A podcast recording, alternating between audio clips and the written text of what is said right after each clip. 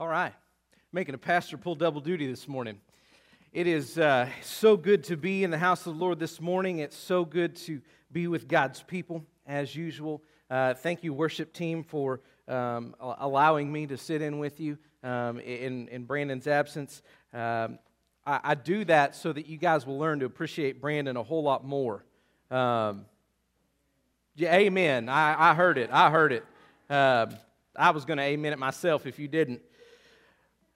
I love this time of year. Um, I love the Christmas season, what we get to celebrate. I love being around family. I love being here with you. I love stuff like this. Um, I love to decorate our house. Uh, we, we love to, to do it up big inside our home. Um, I don't do it up big outside our home because by the time that uh, Pat Brown and I are done with lights for everybody else, we really don't want to put them on our own house. Isn't that right? Yeah. Um, and so uh, I, I'm excited about this time of year. I'm excited about what I get to preach. I'm so excited about what I get to preach that I have three different sermon series just for our few weeks here before Christmas. Now, I'm not going to preach all of them to you, and you should be glad for that. But here's what I do have to say that it, uh, it, it is quite a daunting task when you come to the Word of God and you see so many things, and God is dealing with you in your own personal, uh, in your own personal Bible study, and then you have to kind of step away from that and, and see what God would have for His people. And so, in the course of that, um, I, I, came up with three different series. And so um, I picked Eeny, Meeny, Miny, Mo. No, I'm kidding. I didn't do that. Um, what I do know is that I walked into the pulpit this morning thinking that the Lord needed me to do one of the series that I had picked. And, uh, and it turns out that He desires something else. And I had fought this uh, quite uh, frequently in the past few weeks. And so next year, you'll get to hear the sermon series maybe that I was going to preach this morning. But with that in mind, we're going to look at something that I think we need to hear this morning um, out of Luke's gospel in the first chapter. If you have your Bible, you can go ahead and turn it to Luke chapter 1.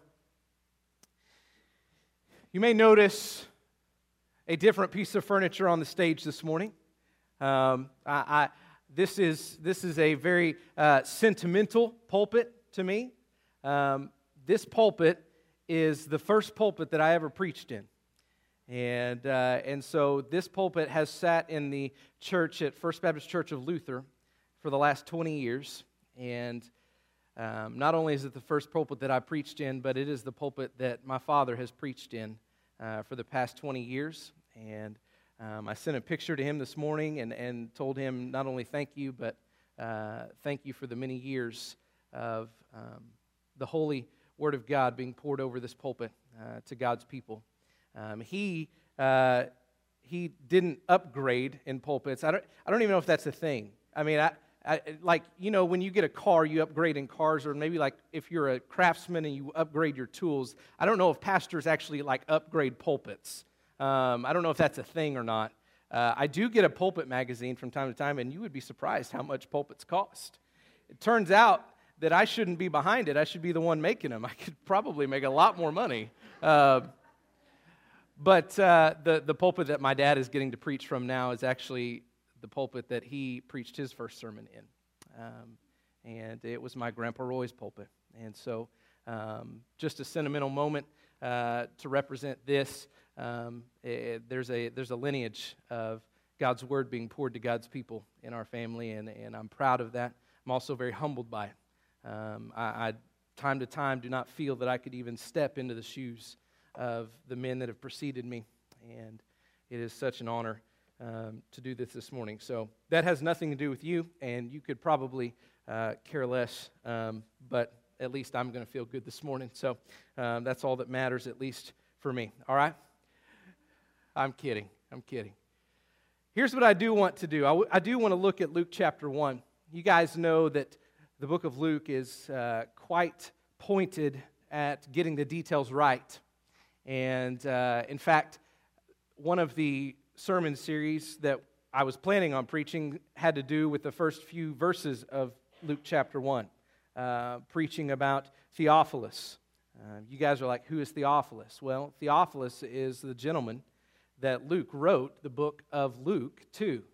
Um, he also wrote the book of Acts to Theophilus uh, to set the story straight about what was happening with Jesus, to set the story straight about the things that he had done and why he had come, and the miracles that had been performed. And so we were going to discuss that, but as the Lord tendered my heart, I want us to look at what it looks like to be a messenger for the Messiah.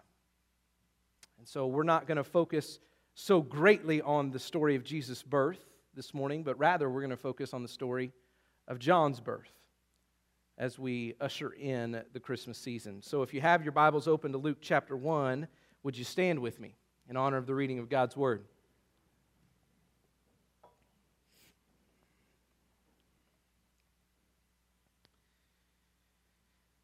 Beginning in verse 5 In the days of King Herod of Judea, there was a priest of Abijah's division named Zechariah. His wife was from the daughters of Aaron, and her name was Elizabeth. And both were righteous in God's sight, living without blame according to all the commands and requirements of the Lord. But they had no children because Elizabeth could not conceive, and both of them were well along in years. When his division was on duty and he was serving as priest before God, it happened that he was chosen by Lot, according to the custom of the priesthood, to enter the sanctuary of the Lord and burn incense. And at the hour of incense, the whole assembly of the people was praying outside. An angel of the Lord appeared to him, standing on the right of the altar of incense. When Zechariah saw him, he was terrified and overcome with fear. But the angel said to him, Do not be afraid, Zechariah, because you, your prayer has been heard, and your wife Elizabeth will bear you a son, and you will name him John. There will be joy and delight for you, and many will rejoice at his birth, for he will be great in the sight of the Lord. And he will never drink wine or beer. He will be filled with the Holy Spirit while still in his mother's womb. He will turn many of the children of Israel to, to the Lord their God, and he will go before him in the spirit and power of Elijah to turn the hearts of fathers to their children, and the disobedient to the understanding of the righteous, to make ready for the Lord a prepared people. Let's pray together. Father God, we approach your word this morning with humility, trusting that you have a word for us. God, I approach this pulpit with humility, trusting that your word would go forth. God, that you would not let it come back void. God, that today you would call us to be messengers of the Messiah. God, we give this moment to you. We know that you were in this day before we were. And it's in your name I pray. Amen. Amen. You may be seated.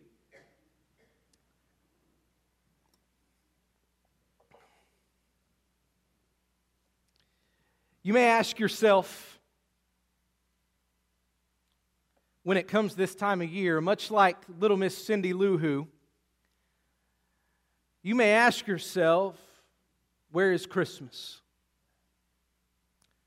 What has it become?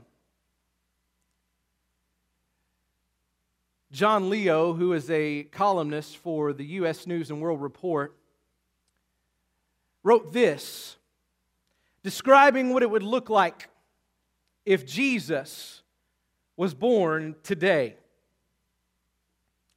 Listen, it gets really good.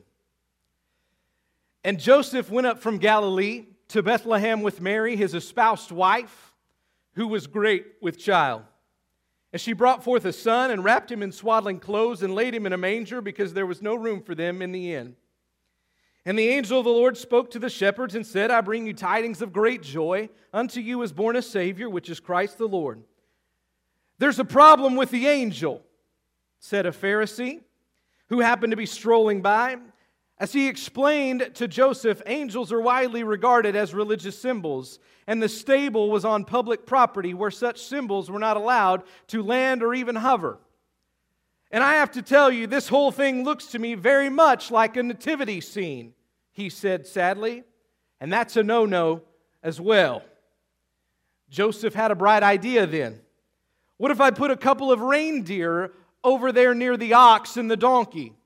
he said, eager to avoid this seclusion and this strife. That, that would definitely help, said the Pharisee, who knew as well as anyone that whenever a Savior appeared, judges usually like to be on the safe side and surround it with deer or woodland creatures of some sort. Just to clinch it, why don't you throw in a candy cane and a couple of elves and snowmen too? He said. No court could ever resist that. Mary, having just birthed her child, asked, What does my son's birth have to do with snowmen? Snow persons, cried a young woman changing the subject before it veered dangerously toward religion. Off to the side of the crowd, a Philistine was painting the nativity scene. And Mary complained that she and Joseph looked too tattered and worn in the picture. Artistic license, he said as he continued to paint. I've got to show the plight of the haggard homeless in a greedy, uncaring society in winter, he quipped. We're not haggard or homeless. The inn was just full, said Mary. Whatever, said the painter. Rumpa pum pum. Two women began to argue fiercely. One said that she objected to Jesus' birth because it privileged motherhood. The other scoffed at virgin births, but said that if they encouraged more attention to diversity in family forms and the rights of single mothers, well, then she was all for it. I'm not a single mother, Mary started to say, but she was cut off by a third woman who insisted that swaddling clothes are a form of child abuse since they restrict the natural move, movement of infants. It gets more comical, I promise. If Jesus was born today, this is how it would continue. With the arrival of 10 child advocates, all trained to spot infant abuse and manger rash, Mary and Joseph were pushed to the edge of the crowd where arguments were breaking out over how many reindeer or what mix of reindeer had to be installed to compensate for the infant's unfortunate religious character. An older man bustled up, bowling over two merchants who had been busy debating whether an elf is the same as a fairy or whether the elf fairy should be shaking hands with Jesus in the crib or merely standing to the side, jumping around like a sports mascot. I'd hold off on the reindeer, the man said, explaining that the use of donkeys and oxen as picturesque dra- backdrops for nativity scenes carries the subliminal message of human dominance.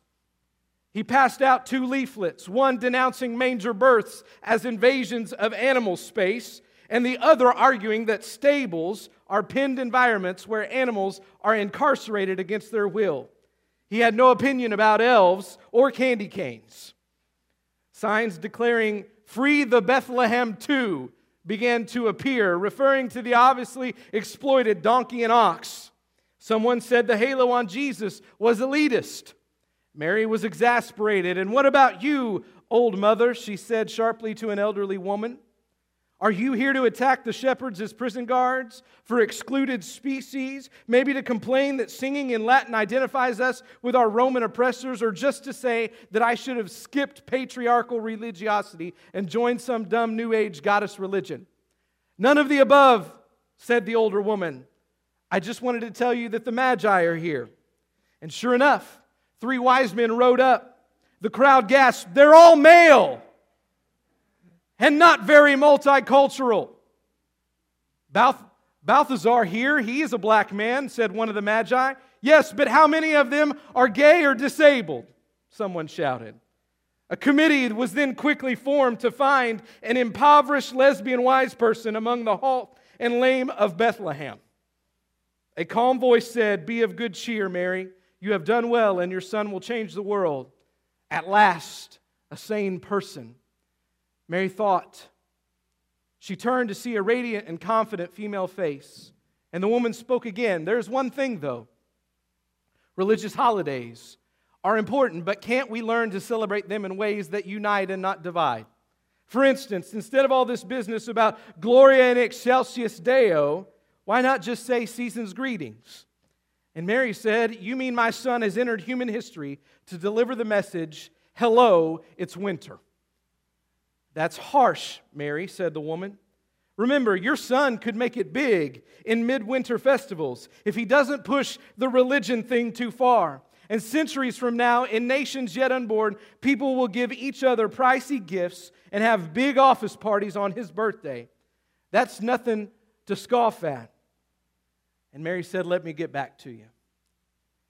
You see, we live in a world that if Jesus was born today, they would look and probably have these same arguments against it.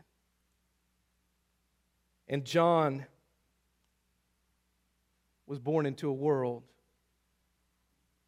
that argued even then against the Messiah. In Luke chapter 1, before we get to the story of Jesus, the great nativity, the manger scene, we see an incredible, incredible act of God the bringing forth of a messenger. And as we look at the text today, I would encourage you don't miss the call to be a messenger today.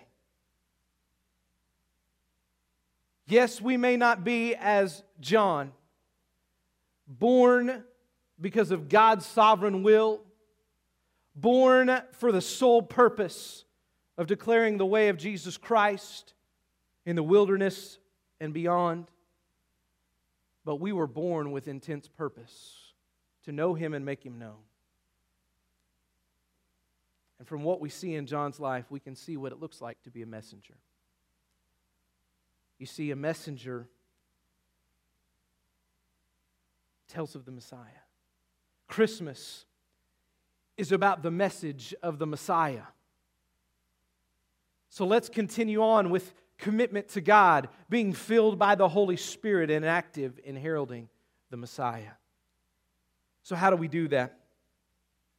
Well, I want to give you a few things that we see just from John's birth about John that would clue us in on what it means to be a messenger of the Messiah. The first thing is this that a messenger is committed. If you're taking notes, you can write that down. A messenger is committed. Look again with me at the end of Luke chapter, or the beginning of Luke chapter 1. Zechariah is standing in the temple. This is something that I love about the heralding of John as well, is that it began in worship. This, this whole thing began in worship.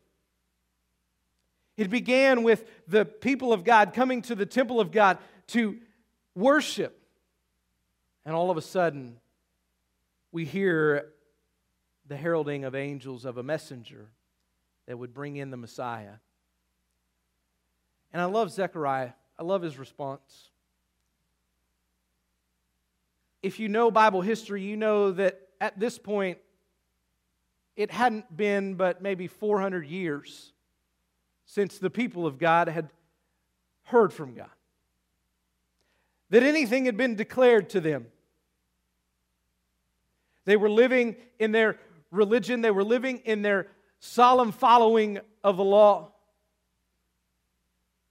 Zechariah being one of the foremost of the guard of the priesthood, he would have no doubt went in day after day to the temple. In fact, probably even begging for the Lord to speak to his people.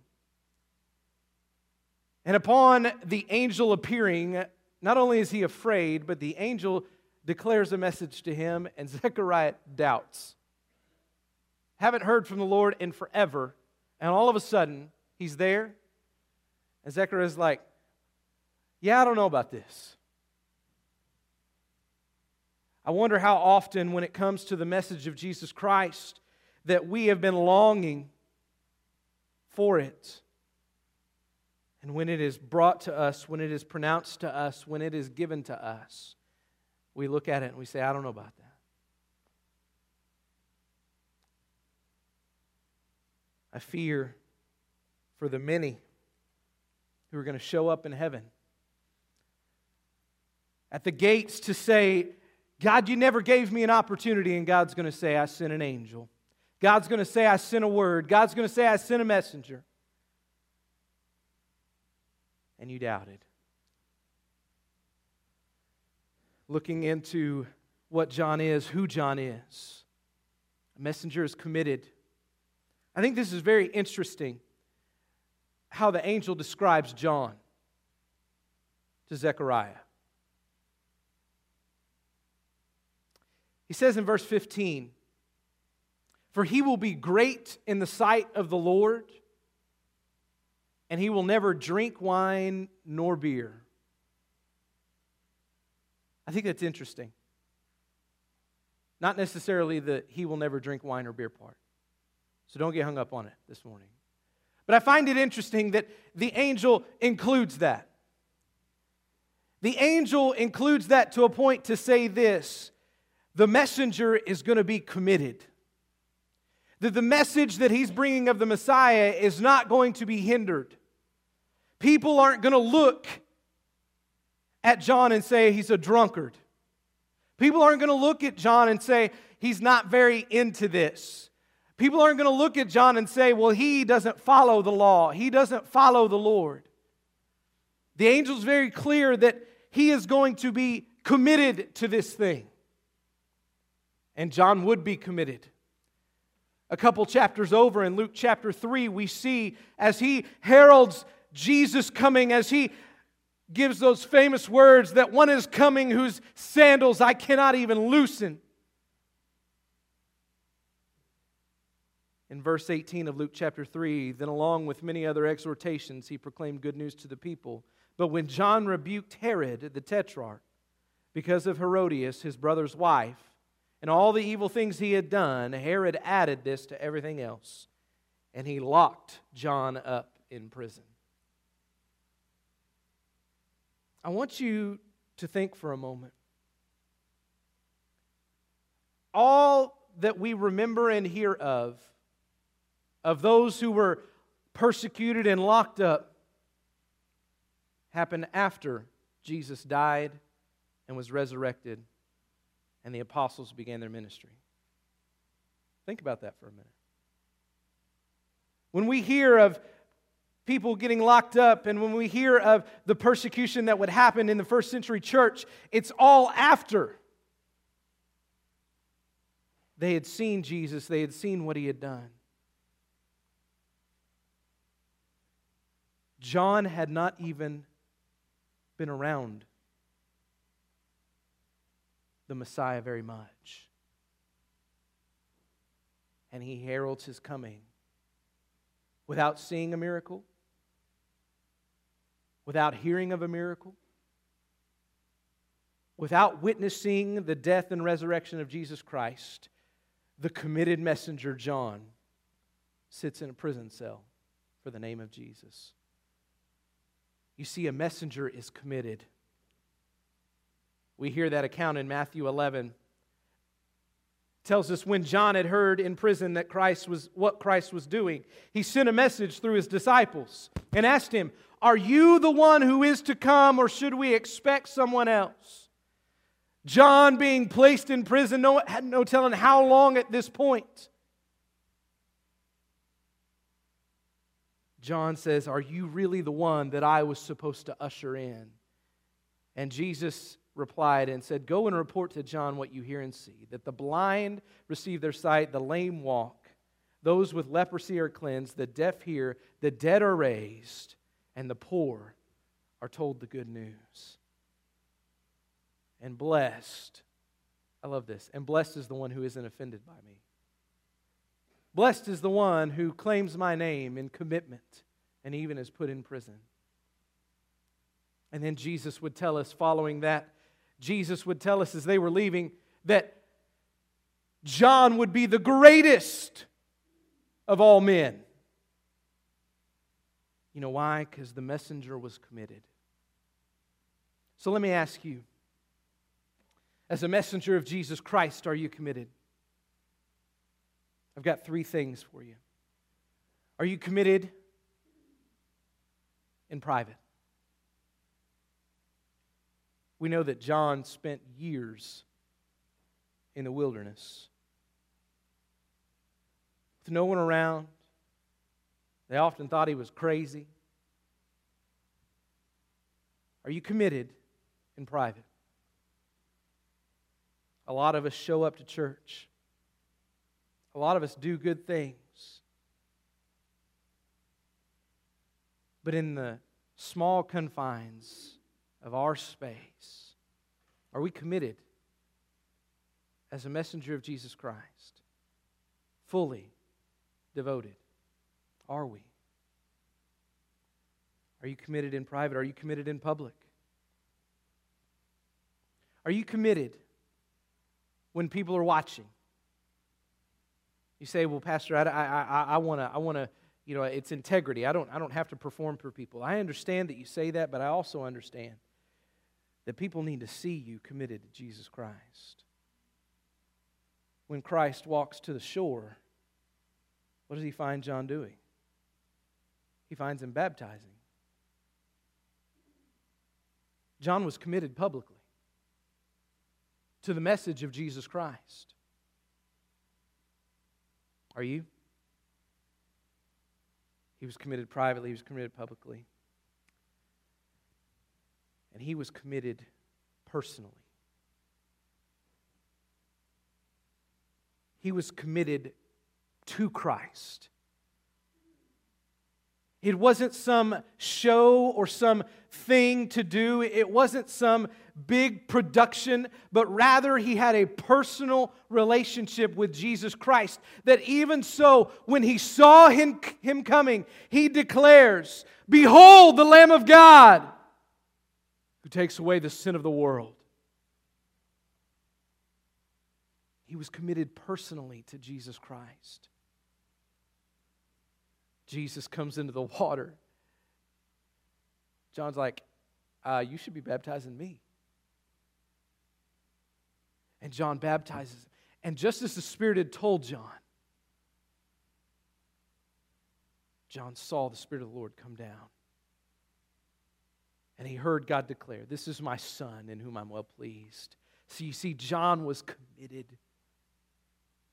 A messenger is committed. Secondly, a messenger is filled with the Holy Spirit. I love this. In verse 15 of Luke chapter 1, look at it. He will be great in the sight of the Lord. He'll never drink wine or beer. And he will be filled with the Holy Spirit while he is still in his mother's womb.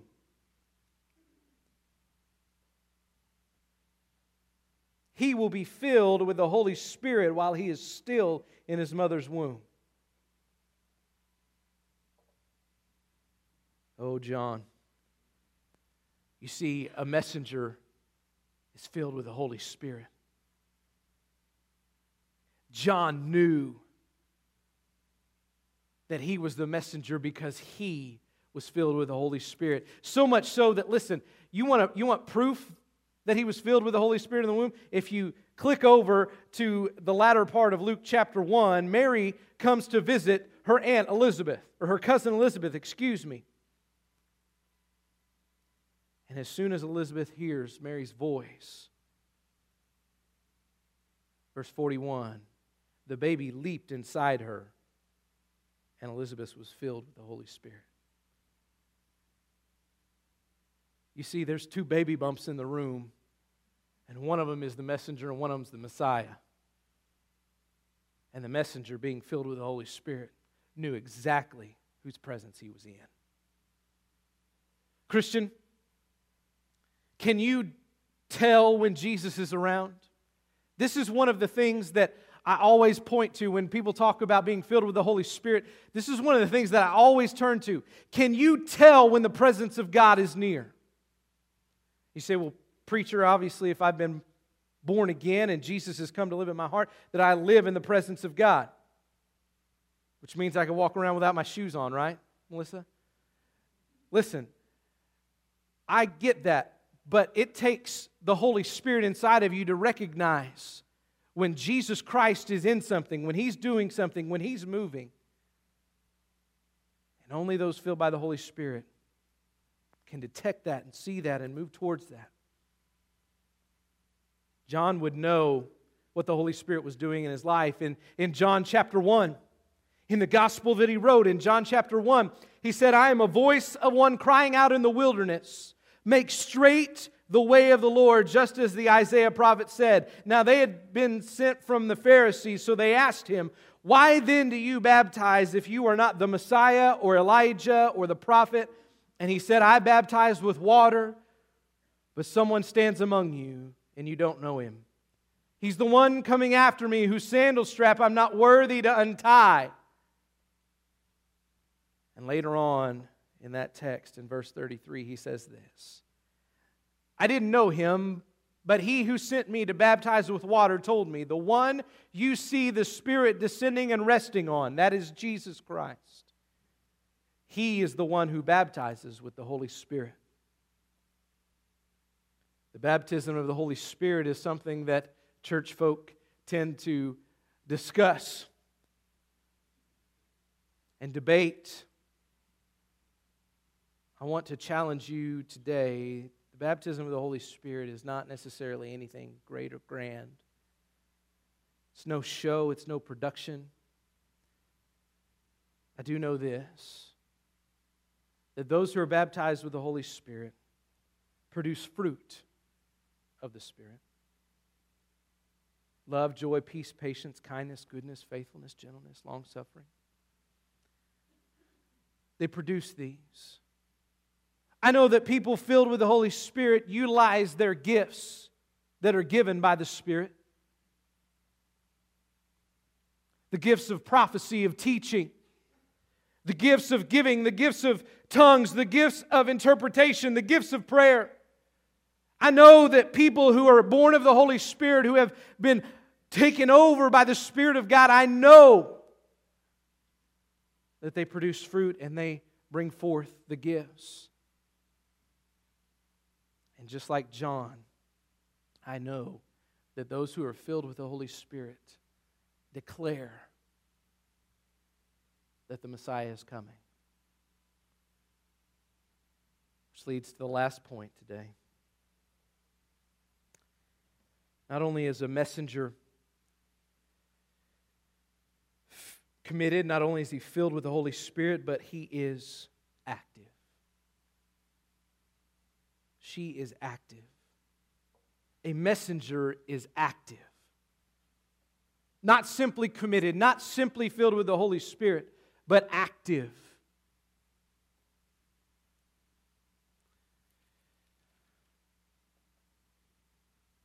In verse 16 of Luke chapter 1, the angel tells of what John will do he will turn many of the children of Israel to the Lord their God, and he will go before him in the spirit and power of Elijah to turn the hearts of fathers to their children, and disobedient to the understanding of the righteous, to make ready for the Lord a prepared people. Messenger's active. God has called you to be a messenger. Believer, Christian, follower of Jesus Christ, He's called you to be a messenger.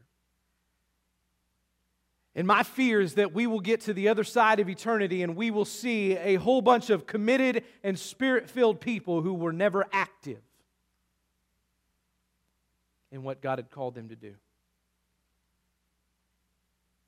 What better time of the year to be active in declaring that the Messiah has come than at Christmas? So, my challenge this week for you is this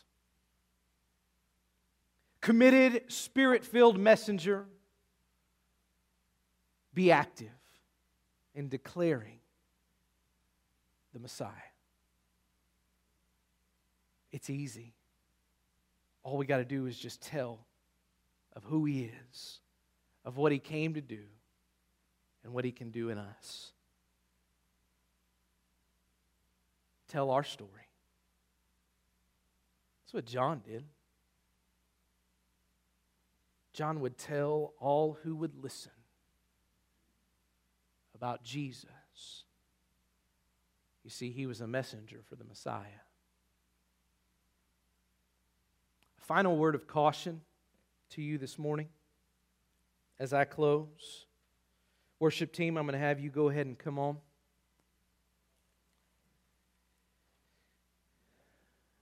A quick warning don't miss the calling of the Lord. In declaring John's birth and that he would be a messenger who was committed and spirit filled and active. Zechariah, his father, looked at the angel of the Lord and said, How can I know this? For I am an old man and my wife is well along in years. And for you to tell us that we will have a child is absurd. That's the DJ Carney paraphrase, by the way. In verse 19, this is your warning. The angel answered him, I am Gabriel who stands in the presence of God, and I was sent to speak to you and tell you this good news. Now listen. You will become silent and unable to speak until the day these things take place, because you did not believe my words, which will be fulfilled in their proper time. I want to tell you this Christian, be a messenger, but I want to speak real quick to anybody in this room who is lost. God is here today proclaiming to you that there's a Messiah, the Savior of the world, who came to die for your sins, so that by his blood there would be forgiveness of sin. And my fear is that many will hear that message, even this time of year, will hear that message. And they will be a Zechariah. They won't believe. They'll doubt. They'll say that's the most absurd thing I've ever heard. And then for an eternity, they will be made silent. You see, I'm, I'm hoping praying that you won't let the opportunity pass. That now, as the Lord speaks to us and declares, there's a messenger and there's a Messiah, that you would receive and accept the message. Every head bowed, every eye closed. There's a simple way in which we do that. The Bible tells us that in order to be saved, we must believe that Jesus is who he says he is and that he did what he said he did. And we must confess him as Lord. We must make him the boss of our life. If you've never done that, today is an opportunity for you to do that. Christian, I want to tell you this. Don't, don't let this year go by being committed and filled with the Holy Spirit and not being active and telling of the Messiah. Be a messenger who is active. Here's what I want you to do right now. By way of response, here's what we're going to do. Every head bowed, every eye closed. The worship team is going to play and sing for a moment. If you're a believer in this room, what I want you to do is I want you to think of one name one name. It could be a coworker, it could be a classmate, it could be a family member, it could be a next door neighbor. One name that you know does not believe in Jesus, does not follow him. And what I want you to do is I want you to pray for them. And when you're done praying for them, when we leave this place, I want you to be committed and spirit filled and active in declaring the Messiah to them. You might be here this morning, you may be lost. I want you to know this. This opportunity is here. The invitation is but for this moment, but the invitation extends far beyond this service. If you need, if you need to know how to know Jesus, to know how to come into relationship with Him, to know how to become a messenger of the Messiah, you come find me, whether it be right now or whether it be after the service. You come find me. So let's take a moment. Let's spend some time in prayer, people of God, for those that don't know Him. And if you need to come and know how to enter a relationship with Jesus Christ, I want you to do so at this moment. Every head bowed, every eye closed. Father God, we give you this moment. It's in your name I pray. Amen. Every